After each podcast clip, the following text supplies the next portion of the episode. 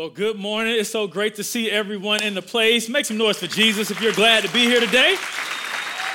Come on, I think y'all should feel refreshed. You got an extra hour of sleep, feeling good. Now, some of you usually come to the one o'clock service, but you're just here because you forgot to set your, your clock back. But anyway, we welcome you and we're so glad you're here. Uh, can we give a shout out to the Braves? The Braves, World Series champs. So glad about all of that. You know, I know even last week some of us were up watching late at night and was like, I'm going to stream today. But welcome back. Welcome back. Listen, we're so glad to be in our third week of this series called Running in Circles. Running in Circles. And as we've been talking about this, Pastor Johnson, he set us off in week one with an incredible word where he really talked about this story about the woman at the well the woman at the well. And in this story about the woman at the well, what he was talking about was that many times as we see the woman at the well, we look for artificial things to take the place of only what God can satisfy. And at that place, what we saw with the woman at the well is that she was looking to men, she was looking to relationships to feel what only God could provide. And in what, one of the statements that he made, he said, as we are looking to stop running in circles, as we're looking to really dig in, or what we say, lean in to what God is doing, many times we have to give up certain things to actually receive what God has for us. But here's what he said that was good news. He said, Jesus will never take anything from you without offering you something better. Jesus will never take anything from you without offering you something better. But the good news is that it's not just a thing that he's offering, he offers himself. He offers himself. And what I was glad about is even last week, as we continued in our series, My Beautiful, Intelligent, Anointed, Wonderful Wife, she gave an incredible word last week. Come on, give it up for her.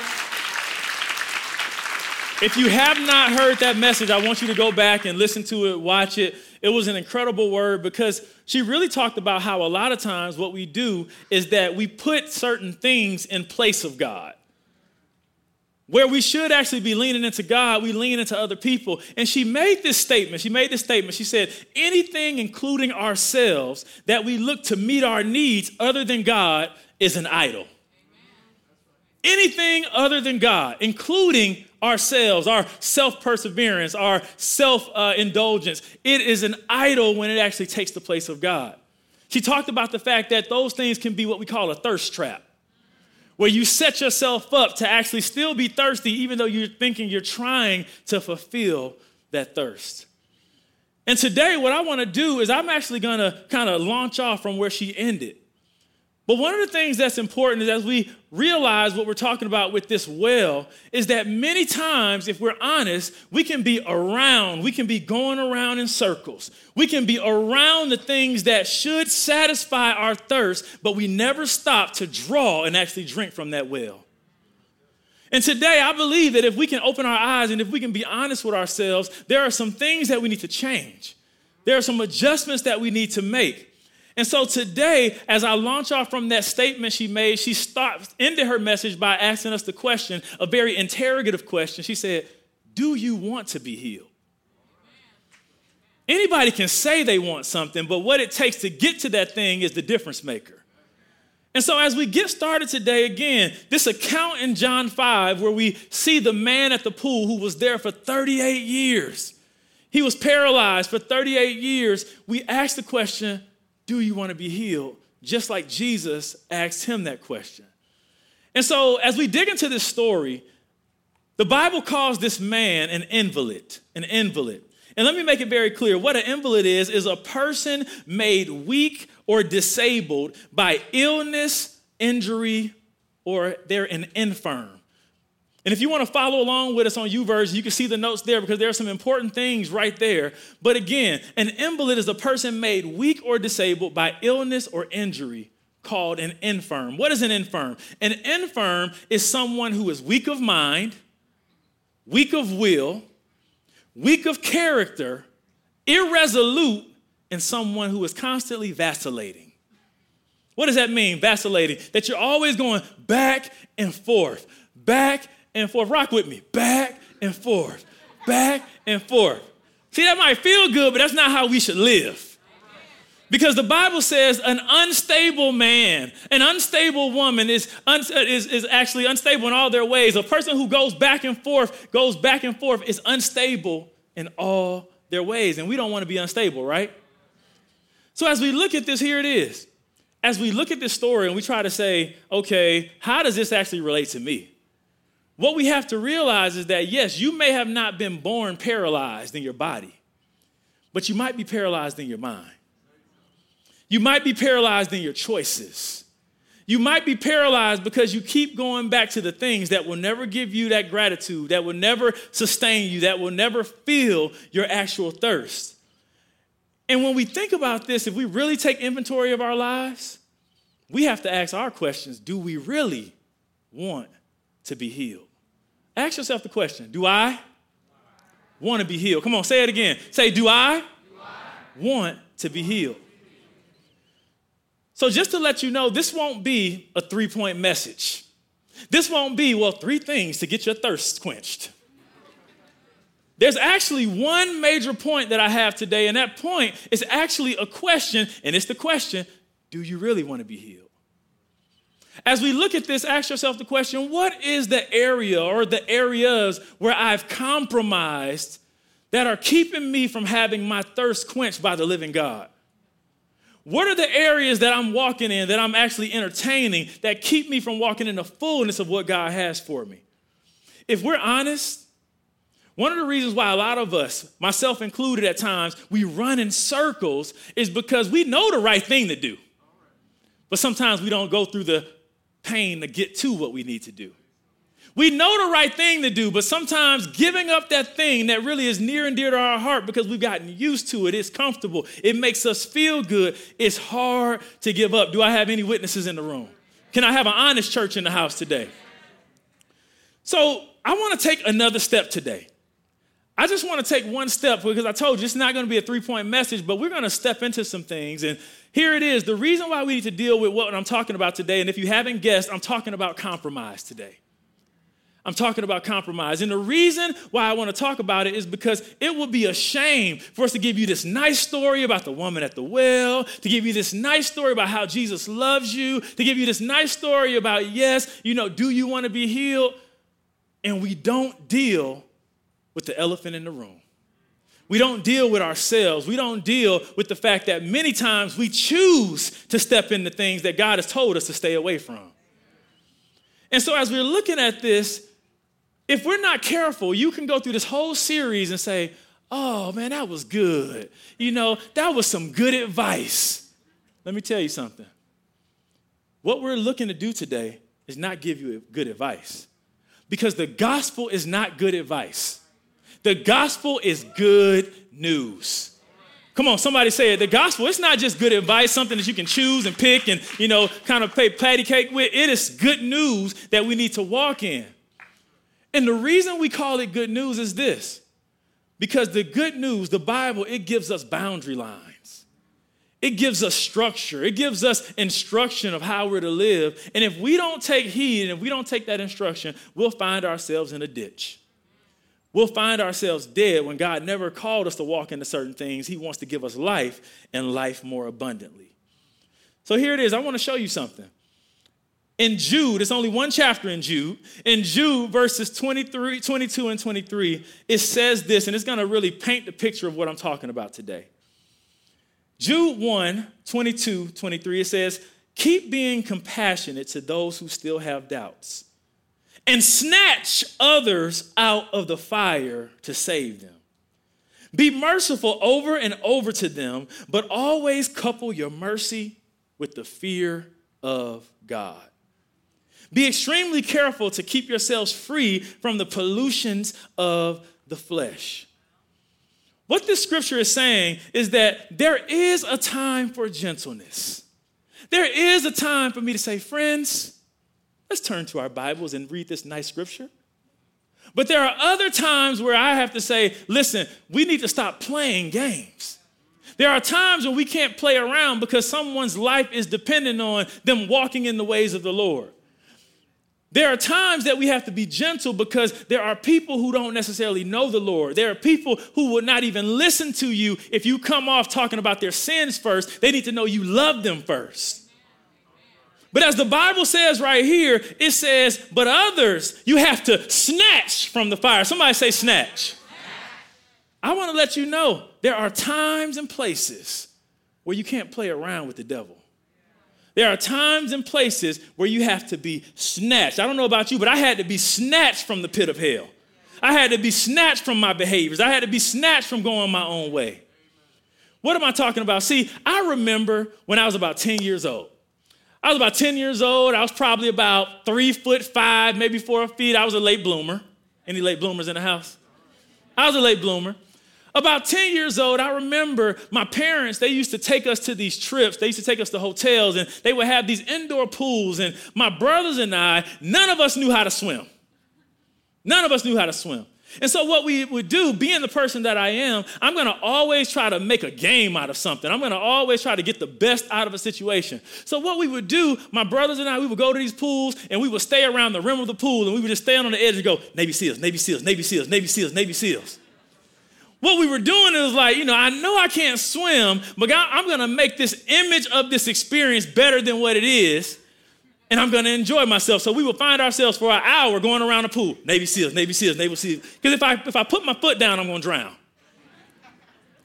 But here's what happened. One day, I was at the community pool. I grew up in Milwaukee, Wisconsin. I was at a community pool, and I remember it was a beautiful day. Everyone was out there swimming. They were having a good time. Some people were doing the backstroke, the breaststrokes, all type of strokes that I didn't know how to do. And what I saw there, if you've ever been to any kind of pool, the lines of delineation, the boundary lines are clearly marked out. You see the three foot, and then it goes to the five foot, and most of them stop right there. This particular community pool, I saw the three foot. I knew that I could play my Navy SEALs game all over the side of that pool. But what happened is that, again, being the person that I am, I like to try the boundaries. And so what I did is I, I was on the side of the pool. I was moving around, and my feet were on the ground, I was kind of touching over here. I was like, I'm still good. I'm still good. I'm still good until I wasn't. And I remember actually putting my foot on the area where it felt like it dropped into an abyss. It was only two feet, but it felt like it dropped into an abyss. And I remember literally saying to myself, God, I guess this is it. I, like, I, I put myself here. I did this. I literally remember saying, I'm, I'm coming to heaven, God. I'm coming to heaven. And I can remember as I was going down, it was almost like a blur. I vividly see this in my mind.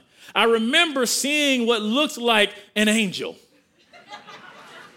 I saw this blur kind of jump into the pool, and then before I knew it, I was put, put, pulled up and I was put on dry land. This person snatched me from the jaws of death. And when they snatched me from the jaws of death, I was able to get my breath. I was able to say, I can live again. I was able to walk in something that allows me to even be speaking to you here today. And that person, he wasn't an angel, maybe it was an angel sent from God, but he was a lifeguard. and what I'm here to tell you today is I'm here to be your spiritual lifeguard. I'm here to be your spiritual lifeguard because some of y'all are playing with the boundaries. Some of y'all are on the edge of the pool. No, you shouldn't go any further, but you're dabbling. You're putting one foot in, putting one foot out. You're playing games. You're, you're putting yourself to the test. And You're putting God to test because He's clearly marked out some things that you're not supposed to walk in. When you get that text, you up, you know you shouldn't go. But you say, I'm just gonna go for 30 minutes and see what they're talking about. We're gonna stay outside and talk. And before you know it, I keep on falling. See, if we're honest, some of us in the room today are playing on the boundary. And before we know it, our head will be underwater. We'll be to a point that we think we can sustain. We think we'll be to a point where we think we can hold on. But before we know it, we won't be able to call for help anymore because the results will already be in. And I'm here to let you know. I know in the contemporary church, we like to give you good news and talk about these good messages and tickle your ears and make sure you come back. But sometimes you need to be snatched. And I'm here not to play with you, I'm here to pastor you today. I'm here to let you know that yes, the woman at the well, the story is real. Yes, the man at the pool, God had to be compassionate. But right now, I need to let you know that I love you enough to snatch you. I love you enough to speak the true gospel, uncompromised gospel of Jesus Christ that says we cannot entertain sin.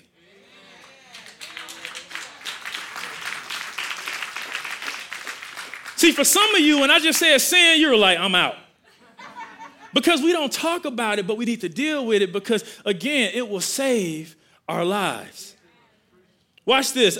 I knew when I was actually playing around on that boundary that I could not swim. And in that moment when the lifeguard came and saved me, I didn't need him trying to be nice to me, saying, How would you like for me to come pick you up out of that water? What is your preference of how I can actually pull you out? I didn't need him being nice. I didn't need him trying to say, Can I pull your arm back? I said, Snatch me out. I need you right now. So, if we're honest, some of us, we know we've been going in a cycle. We've been going in a cycle. We've been going in a cycle. And God is saying, Will you actually admit that you need saving right now? As we look at this, I want you to understand something because I'll just speak for myself. There have been times when the Lord has delivered me from something. There's been times where He set me free from something. But there's also been times where I've chosen to go back to that thing. And as we look at this, I want to read a scripture that I've never seen before in this light before this week that I believe shows us how we need to posture our hearts and posture ourselves. Turn to John chapter 5, verse 13 through 15. As you're turning, what you'll see is that this John 5, this is the same chapter in the story where this man that was paralyzed for 38 years was actually brought back on the scene.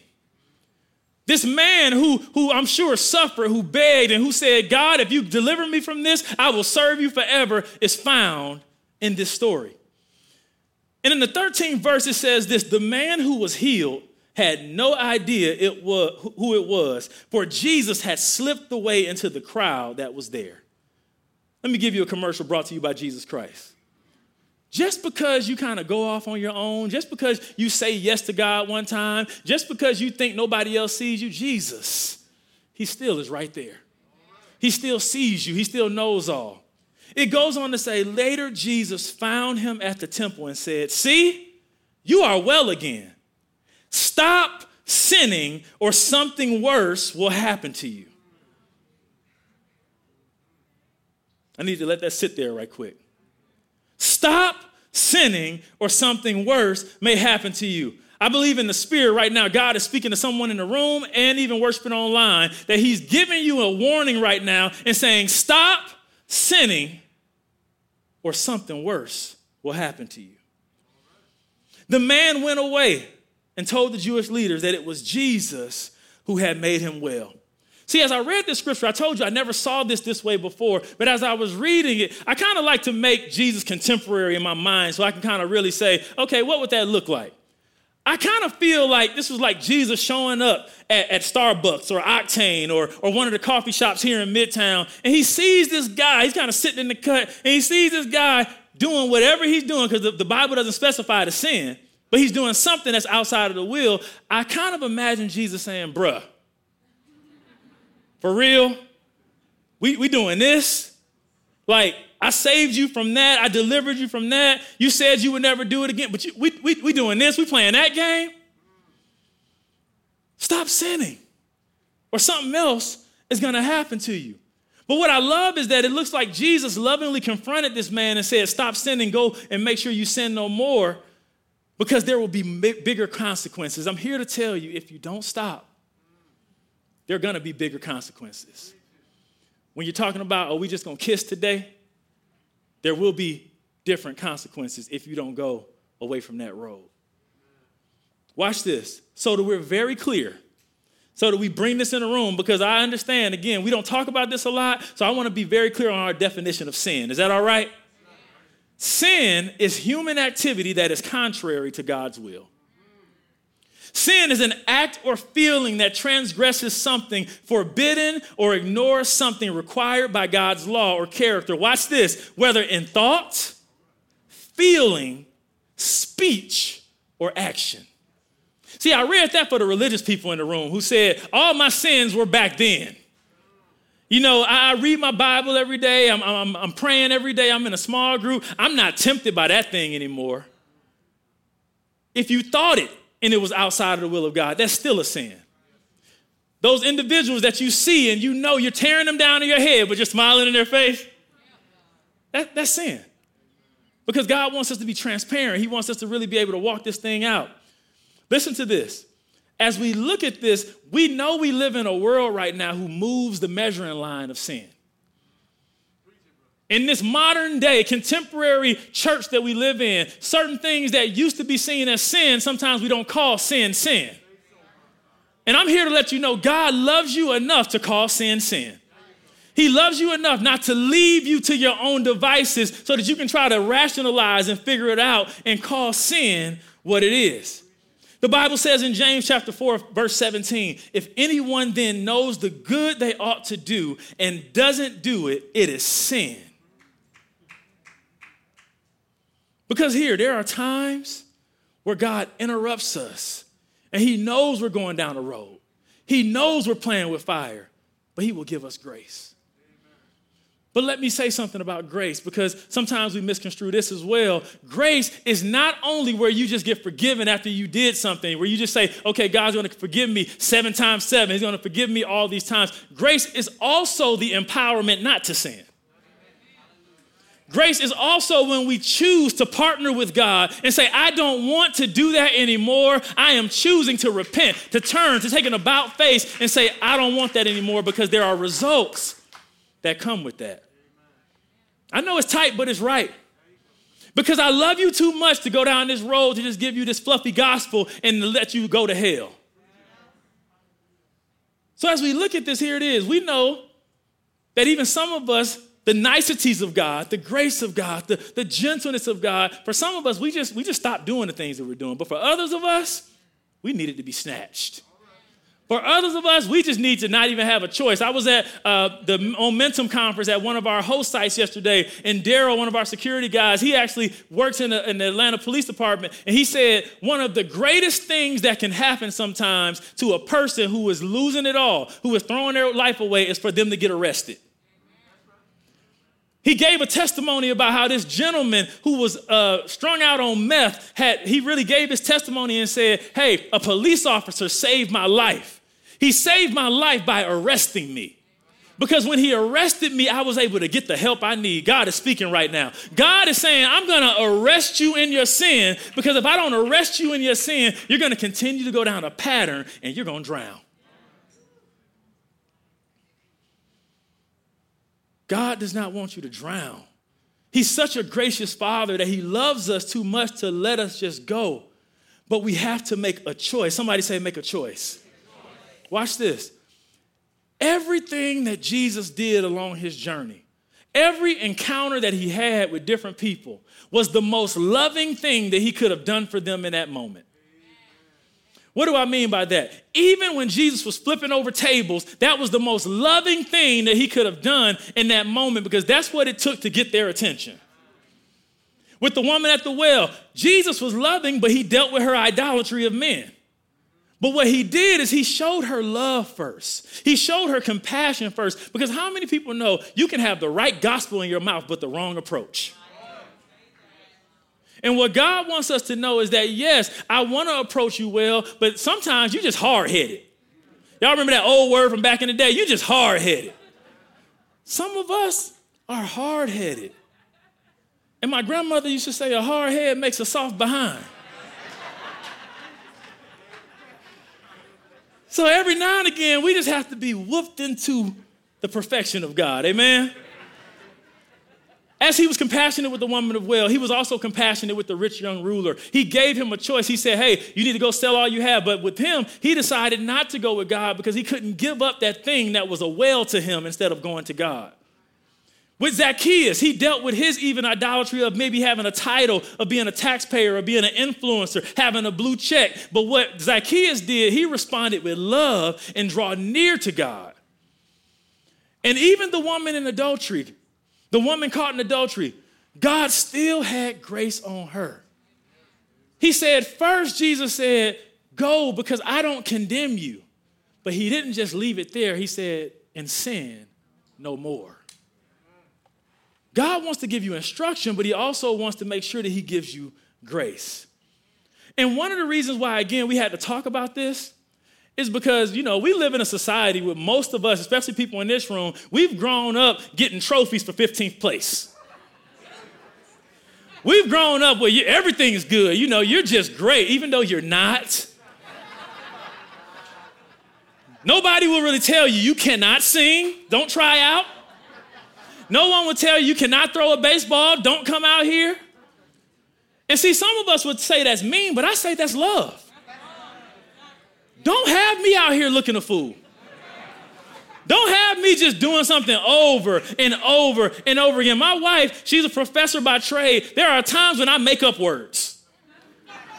There are times when I make up words. She says, Mo, that, that's not a word. Don't say that at the next service. Yes, ma'am. Because she loves me. Come on, because she loves me, she's not gonna allow me just to walk off a cliff and continue to put myself out there in something that is not right. It's the same thing that God is doing to us when He says, Stop sinning, or else something else worse will happen. See, there's this theme, there's this thought that a lot of people ascribe to, especially in the last probably two decades, and it's this thing called moralistic therapeutic deism.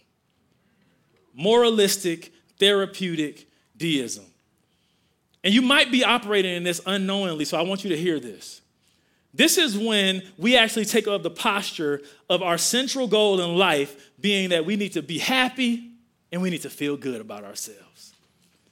Happy, happy, joy, joy. Nobody actually offend me. Nobody say anything that pushes me. Nobody say anything that challenges me. Because if you say something that challenges me, you're against me.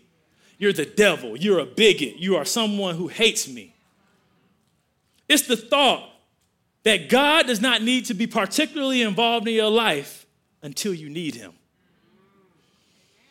You can do everything you want to do. You can operate how you want to operate. You can wow out. But when you need Jesus, you're calling on his name like he was always right there with you, even in your sin.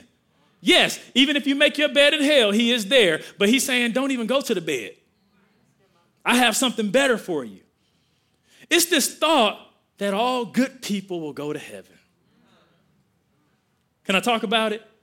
You can be a good person, but if you have not confessed the Lord Jesus as your Lord and Savior, you're not going to heaven. I'm sorry. Again, call that mean. I call that loving. I call it loving because I don't want to mislead you. I call that loving because I want you to be able to grab and actually drink from the water that will never leave you dry. I call that loving because I want to make sure that we don't have a form of godliness coming to church week in and week out, but we are actually walking in shambles and operating in destructive patterns. So as we look at this, this is the thing that people say, well, this is my truth. You know, I don't know what you're talking about, but this is my truth. Let me give you an announcement. There is no such thing as your truth. There is one truth. The truth will make you free, will set you free. And so as we look at this, here it is. Isaiah chapter 5, verse 20 says this. This is for all of us to hear and to understand. Woe to those who call evil good and good evil, who put darkness for light and light for darkness, who put bitter for sweet and sweet for bitter. Woe to those who are wise in their own eyes and clever in their own sight. See, what we're talking about in this whole series and what we've been doing is that we want to make sure that we put you in a position to not walk in strongholds and stay in those things. Because when we do this, when we operate outside of the will of God, what we're doing is we're fortifying these strongholds. Kendra said last week that strongholds are prisons in their walls. And when we don't receive this gospel, when we don't walk in instruction, we're fortifying these walls. We're keeping ourselves held back. She said this last week. She said, A stronghold is an unwanted, repeated pattern of destruction, thinking, or behavior. Strongholds create walls and barriers that block us from walking in our purpose in God. See, strongholds, even by its name, strongholds hold you back from walking in the destiny. Strongholds hold you back from when you know you should be walking in purpose, it holds you back from walking in purpose. And so, as we look at this, here it is. One of the things and one of the ways that strongholds are built is by us dabbling and entering into sin. One of the ways that strongholds are built, this word with a C, is compromise. Because when we compromise, we will call evil good and good evil. We will say, well, at least it's not that bad. At least it's not, I'm not doing that. But watch this. Write this statement down. Compromise is the door that opens you up to a stronghold. Have you ever been in a situation where you say, How did I get here? How, how, did I end up here? I said I would never do that. How did I end up in this situation with that person? I said when I was in the relationship after the breakup, but I would never go back with a person that treated me like this, but I'm right back where I started. I love this quote by Greg Laurie. He says this If you look at the times in your life when you have fallen into sin, you could probably trace it back to a series of missteps and small compromises you made that led to big compromises that led to your fall. If you're honest, if you think about it, I could assure you that no kindergarten kindergarten person, when they're in school, when they, people ask them, "What do you want to be when you grow up?" They don't raise their hand and say, "I want to be a liar. I want to be a thief. I want to be an embezzler." That, that's not what happens most of the time. But what happens is that little by little, little by little, I started just kind of changing the numbers on my taxes. I started just kind of claiming my niece, knowing she doesn't stay with me. Y'all said, stop meddling, Pastor. I kind of changed these numbers over here, but before you know it, you're in jail for fraud. I'm helping somebody today. Somebody needs to turn today. Watch this the journey from I never to I did is made up of small steps, each one a compromise. The psalmist Deborah Cox, she would say, How did I get here? I said I wouldn't get here. I said the last time was the last time. Some of y'all want to go with me right now. What am I saying? Okay, I hear you back there. Many of us, the compromise is light because we say, all right, it's not that bad, it's not that good. I said I would never get here again, but I keep playing with the boundary. I keep playing with the boundary. I keep messing around and actually saying that I'm stronger than I am, knowing that I'm really not that strong. I keep putting myself into the environment of temptation, knowing that I fall every time with that. We fool ourselves into thinking that we have more strength than we really do because we were never created to be put in those type of situations. Watch this. Romans chapter 6, verse 16, it says this Don't you realize that you have become the slave of whatever you choose to obey? You can be a slave to sin, which leads to death, or you can choose to obey God, which leads to righteous living. Let me say it like this a stronghold is when our mindset is impregnated with the hopelessness which causes us to accept as unchangeable the situations in which we know are contrary to the will of God the stuff we know that's contrary to the will of God. Because when we make room for the devil, again, we're setting ourselves up for failure. One of my favorite scriptures in the Bible, it gives us very clear instruction, is John 10 10. You may have heard it before, but I want you to hear it with spiritual ears right now. The Bible says, The thief comes only to steal and kill and destroy. And I have come that they may have life and have it to the full. I need you to circle only circle only, highlight only, screenshot only, because believe it or not, you can think the devil has other plans. His only plan is to kill you. His only plan is to steal from you. His only plan and desire is to destroy your life. Stop playing with the devil.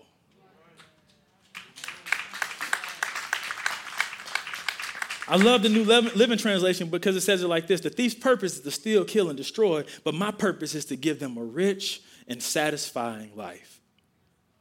I told you I was on assignment today because, again, we love you too much to just go through the motions and say, okay, we're worried that if you get, you know, pulled up into a new standard, that maybe you won't like these things. Maybe you don't want to hear these things. But I'm going to tell you, we love you that much that we have to call a spade a spade.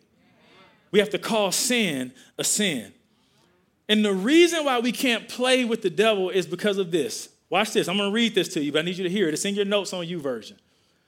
The enemy wants to blind our minds, steal your identity, kill our authority in Christ so that we deny and destroy our destiny and our purpose. Let me say that one more time. The enemy wants to blind our minds, steal your identity, kill your authority in Christ so that we deny and destroy our destiny and our purpose. What do I mean? To blind your minds means he doesn't want you to think from a heavenly mindset. To steal your identity says, though you have been redeemed by the blood of the Lamb, he wants you to act like someone who has not been redeemed. He wants to kill your authority in Christ, saying that you will operate as if you're subject to circumstances instead of knowing that sub- circumstances are subject to you. And he wants us to deny and destroy our destiny and purpose, meaning that he wants to set a trap for you, a thirst trap, where you will never reach your potential in God because you will forfeit your gifts and your calling in Him and your position in Him. I want to say this to you, and we've been saying it all year that you were made for something great. That's not just a nice slogan. That's not just a nice thing that we're saying. We're saying you were made for something great. And I declare that you, we will not let the world of compromise take us outside of the greatness that God called us to walk in. As a matter of fact, I need you to lift your hands right now in the room and those worshiping online.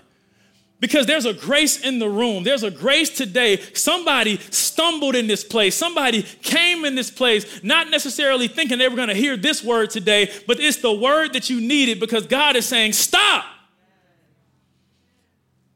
I have plans for you. I have destiny for you. I have grace for you. But if you forfeit my grace, something worse is going to happen to you.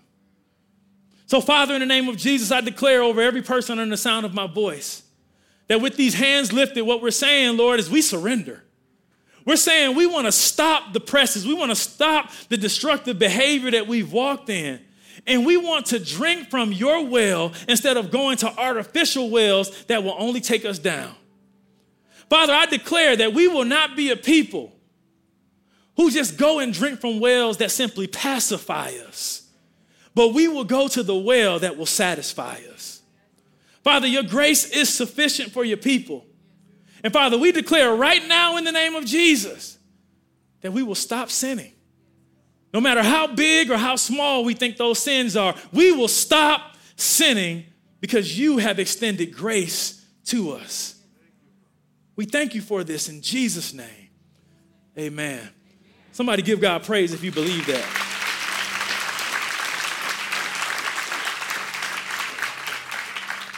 So I want to end this message with how Jesus came on the scene and started his ministry. He said, Repent, for the kingdom of God is at hand.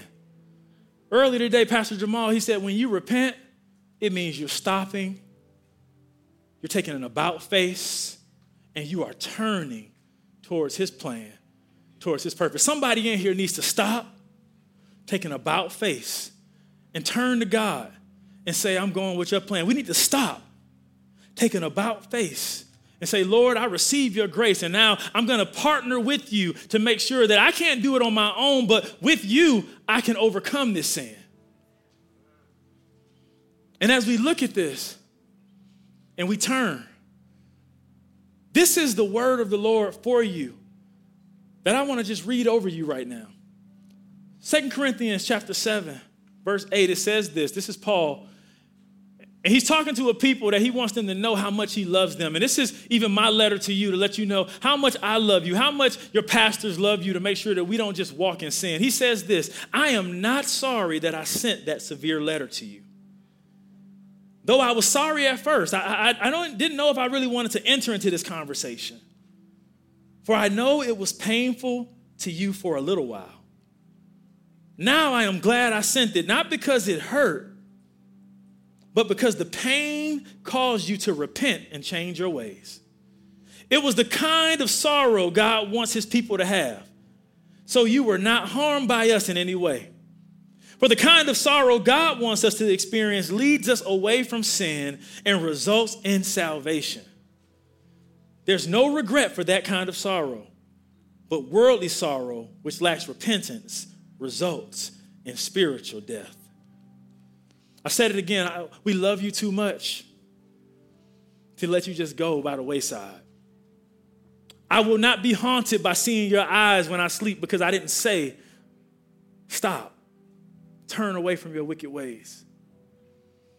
And what we realize is that many times what we do is we set ourselves up for a long, longer journey than God even ever declared for us. When we look back at the children of Israel, their journey from Egypt to the promised land was really only supposed to be about 11 days. But they spent 40 years in the wilderness. They were running in circles. They were running in circles. They were going in circles. And God had a plan for them. He's saying, just follow me. That's the word of the Lord to you today. Don't run in circles, follow Him. And so, what I want to do to seal even this moment and what we've heard and the decisions that we're making to do this is that we're going to partake in communion together today. Because communion, what it is, it's a representative where we remember the sacrifice of Jesus.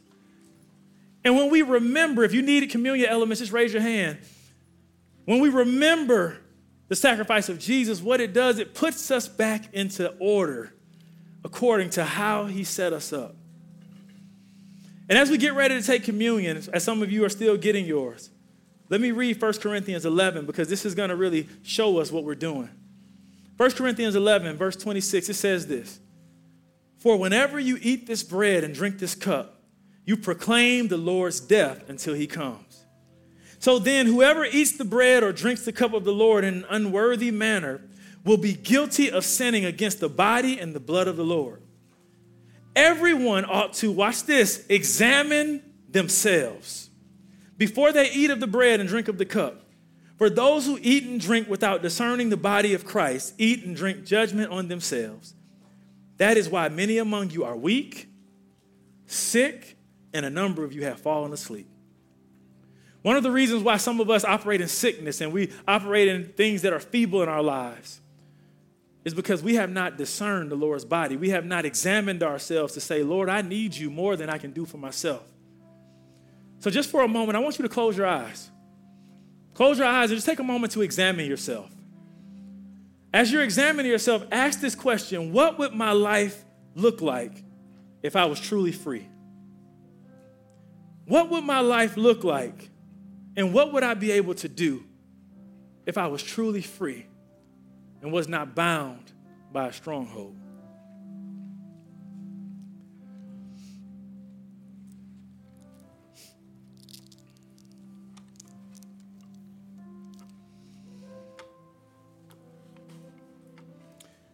Right there in your seats, just go ahead and open up the elements.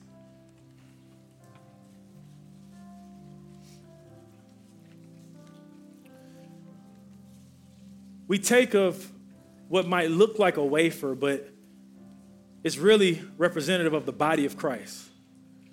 And what we say when we take this, we say, This is the body of Christ. Jesus, He gave a sacrifice. He allowed His body to be beaten and broken so that we could operate in wholeness in our bodies. And so, right now, what we believe here at Victory is that we pray for healing knowing that it's already done. We pray for healing because it is a benefit of being in the kingdom. And so, right now, if you have something, you've gotten a diagnosis over your body, the doctors have told you facts, but you know the truth. And you've come in here today and you say, Lord, I need healing. I want you just to lift this up right now and start to speak into the atmosphere. Start to speak to God and say, God, I believe I'm healed of that. I believe I'm healed, I'm whole of that. And as you lift your hands, I declare right now in the name of Jesus that we are healed and we are whole. Father, I pray right now that we don't have to beg for healing, but we declare from a place of victory that we are already healed. I thank you for every person who is even coming to this place, even feeling hopeless about their place of healing. Father, I declare that hope has now rushed in. We take now, we break the bread, and we eat it together, and we say, We are healed.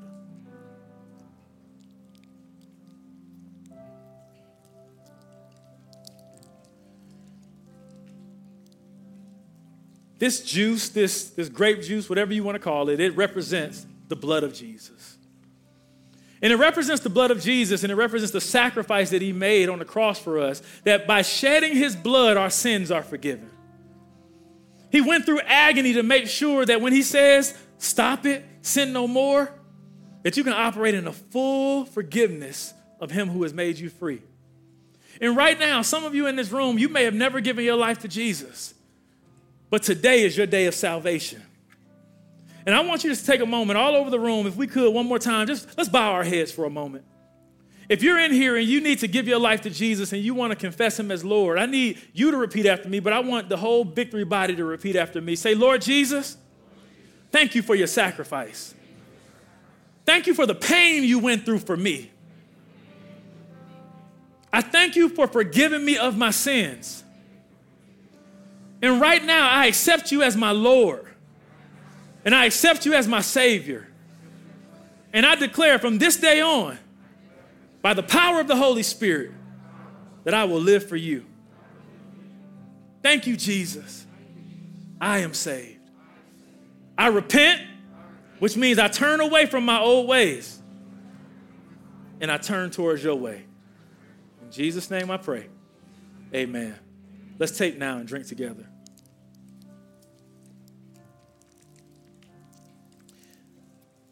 You'll be able to drop those on your way out, but for this next moment, this is the way we want to close today.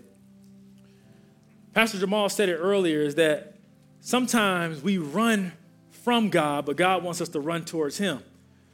Not knowing that when we even make a decision and say, I'm coming to Him, He's already running to us. And so, for this next few moments, we want to take a moment to seal what we've talked about today, what we've encountered today.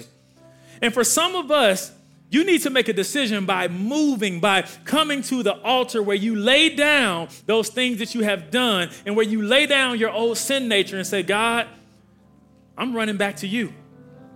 And watch this. Some of you are like, if I move, they're going to know something's wrong with me. Something's wrong with all of us. So, no matter how big or small you feel your sin is, when we've prayed over this altar over and over again, I declare that I will see and that we will see people trade off physical vices, things that have held them back, drugs, alcohol, things that have held them back. I declare that even today, some people will make a physical transaction and no one's gonna judge you. We're gonna pray for you. So, for the next few moments, however you want to posture yourself, if you want to come to the altar, if you want to stand, if you want to sit in your seat, if you want to lift your hands, we're going to enter back into that song and we're going to say, Lord, you know my condition, but I'm running back to you. Let's worship.